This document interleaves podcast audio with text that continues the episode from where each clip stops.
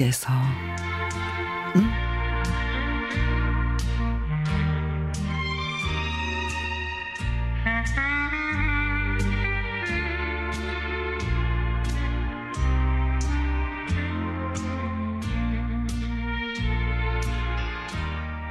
입대를 앞둔 둘째 아들이 거실에서 뒹굴거리며 드라마를 보다가 간식인지 저녁인지 간단히 먹을 거리를 챙겨 식탁에 앉길래 아들 앞에 나도 앉았습니다.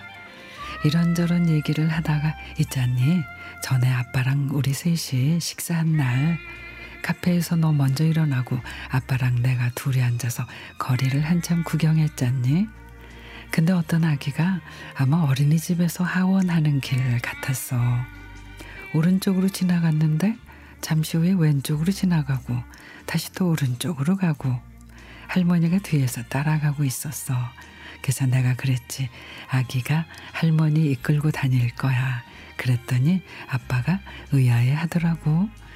그 뒤로도 한참을 이쪽으로 갔다 저쪽으로 갔다가 길을 건너갔다 다시 건너오고 가게 계단을 올라갔다가 다시 내려오고 그러더라고. 할머니가 힘이 드신지 먼저 멀리 가보는데 아기는 상관없이 여기저기 탐색하기 바쁘니 할머니는 또 다시 아기에게로 돌아오고 그 후에도 다른 아기들도 유심히 관찰했어.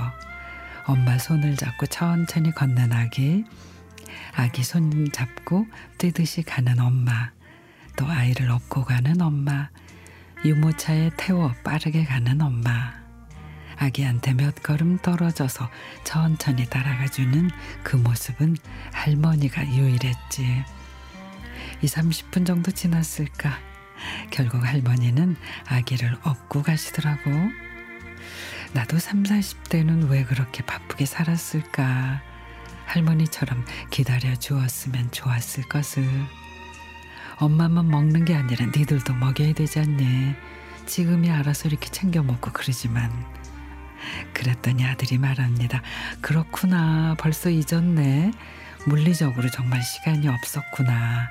애 둘 입히고 먹이고 씻기고 책도 읽어줘야 되고 아빠까지 챙기고 엄마 진짜 바빴구나. 이 사람아, 장인어른은 아주 느긋하시던데 당신은 왜 그렇게 바빠? 자식은 부모 뒤통수 보고 배운다는데. 남편이 말하길래 그래서 느긋한 당신이랑 결혼했나 보네. 사람은 망각의 동물이라지만 너무 쉽게 잊고 현재 상황에서 타인을 보는 나를 발견합니다. 망각과 생각의 오류에 대한 반성과 몰이해로 상처를 받을 수 있는 어린아이를 키우는 부모에게 응원과 격려를 보내고 싶습니다. 그리고 든든한 지원군이 뒤에 있으니 아무 걱정 없이 거리를 탐색할 수 있는 용감한 아이로 키우신 그 할머니에게도 박수를 보내드리고 싶습니다.